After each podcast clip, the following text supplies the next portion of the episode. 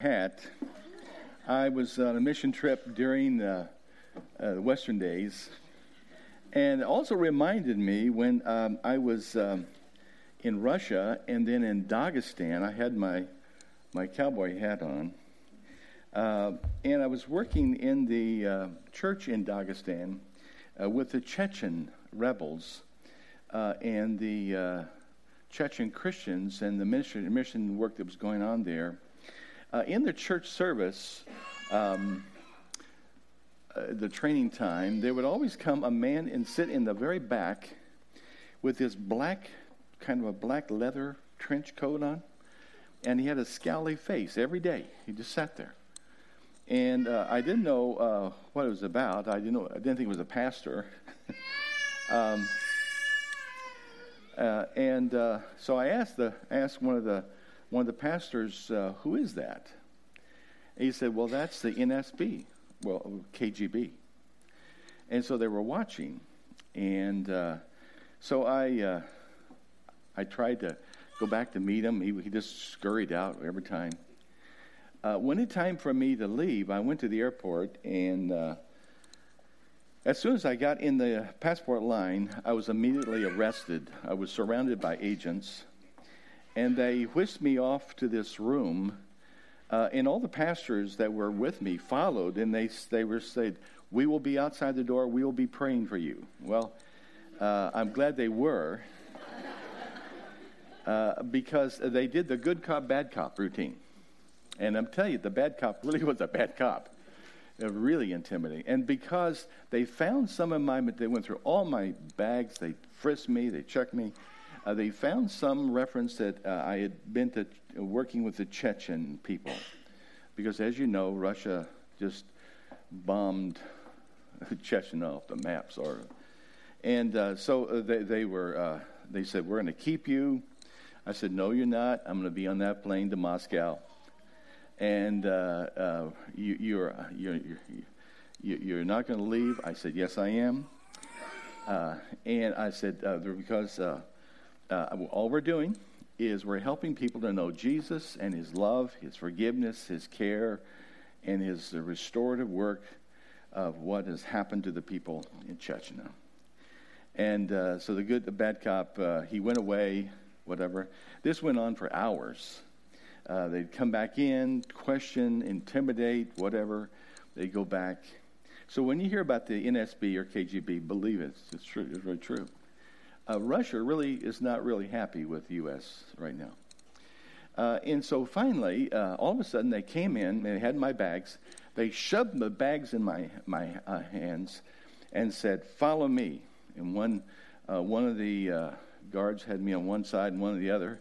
They took me out the side door onto the tarmac and ushered me right up to the, the steps to get on the plane.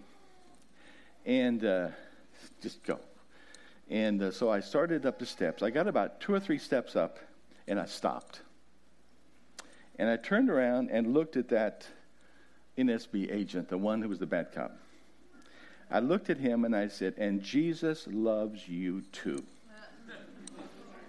and for the first time, he broke out in a big smile. and he said, Just get on the plane.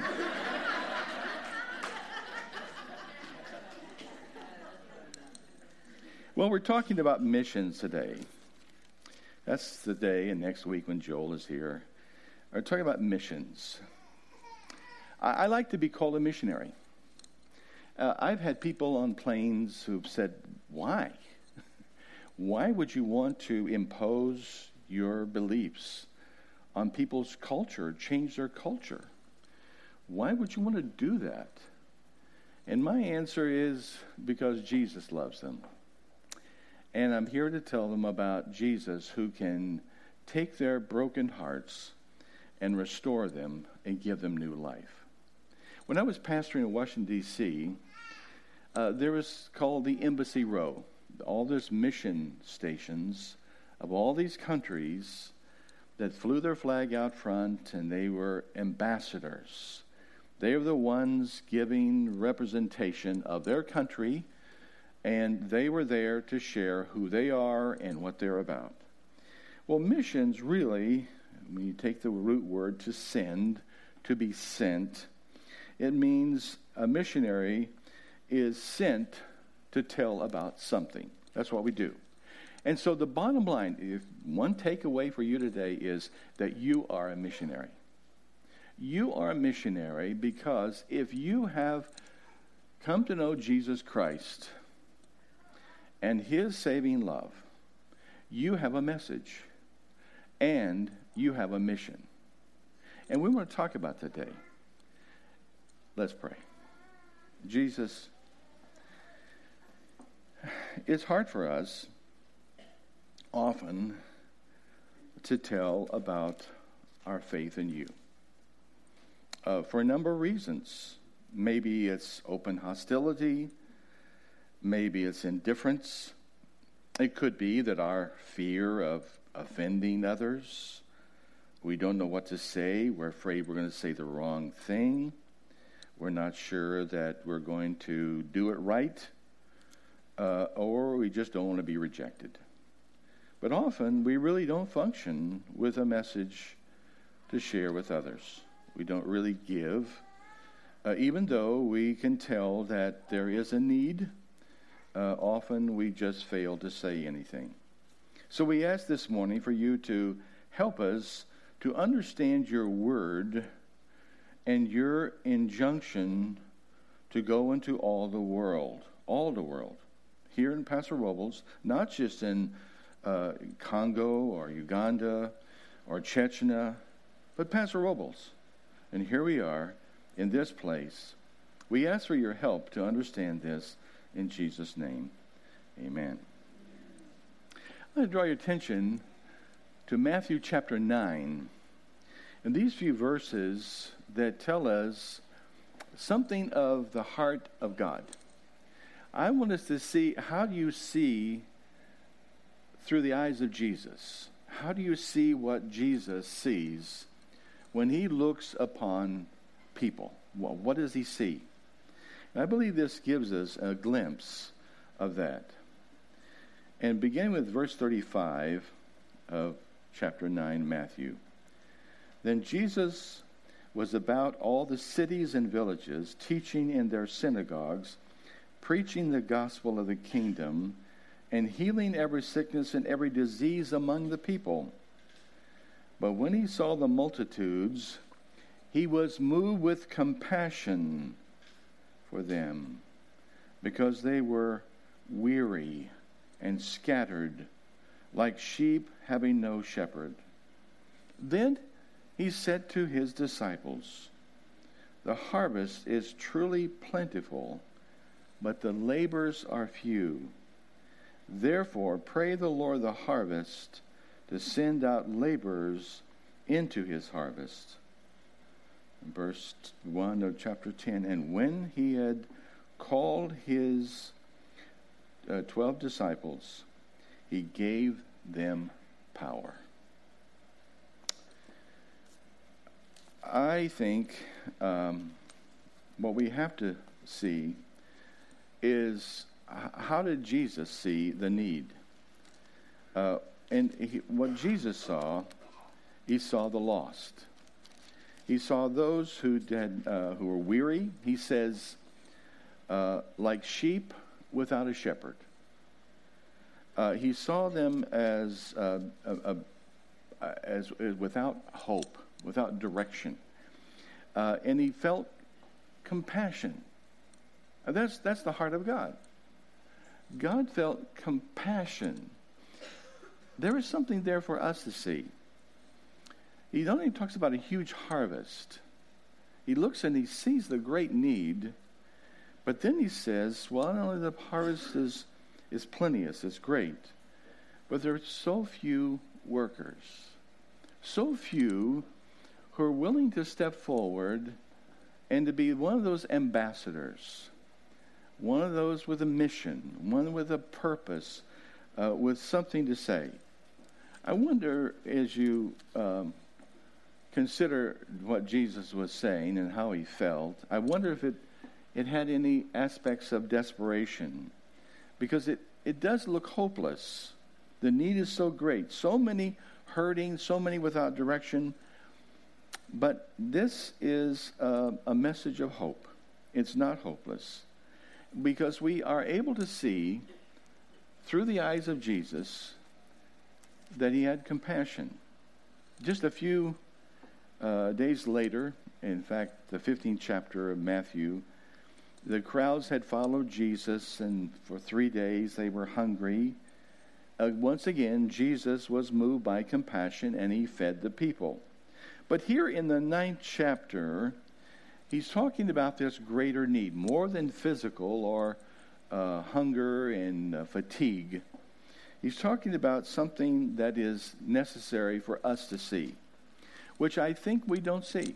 I don't think we really see the world the way that Jesus sees it.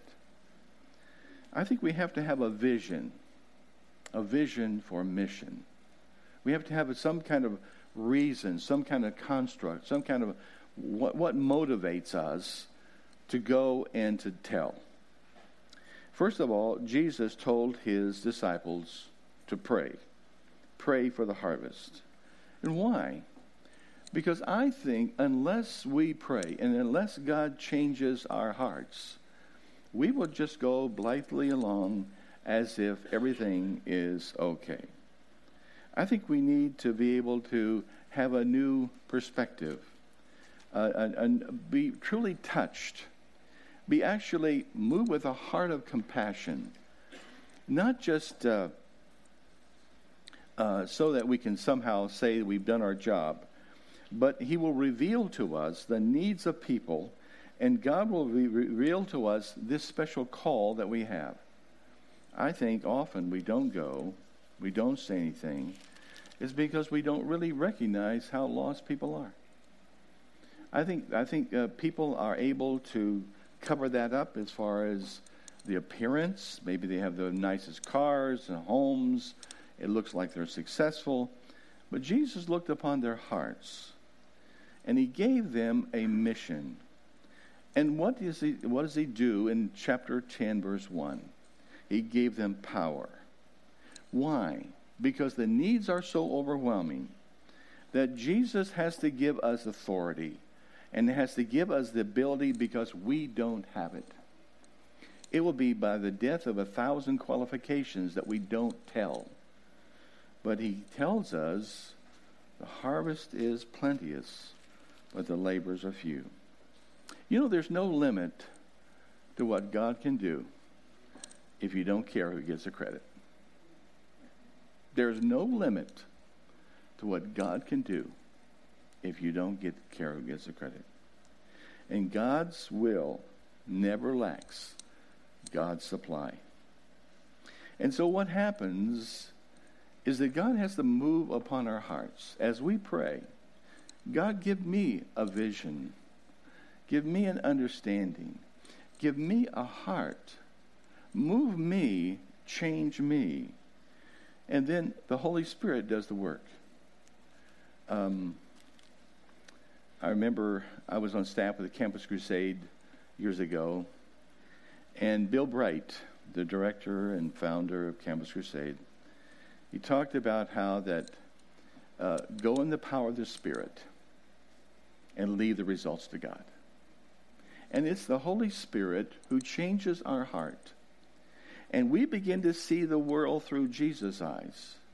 And we begin to have a heart of compassion. So, what I would say to you is pray for a heart of compassion.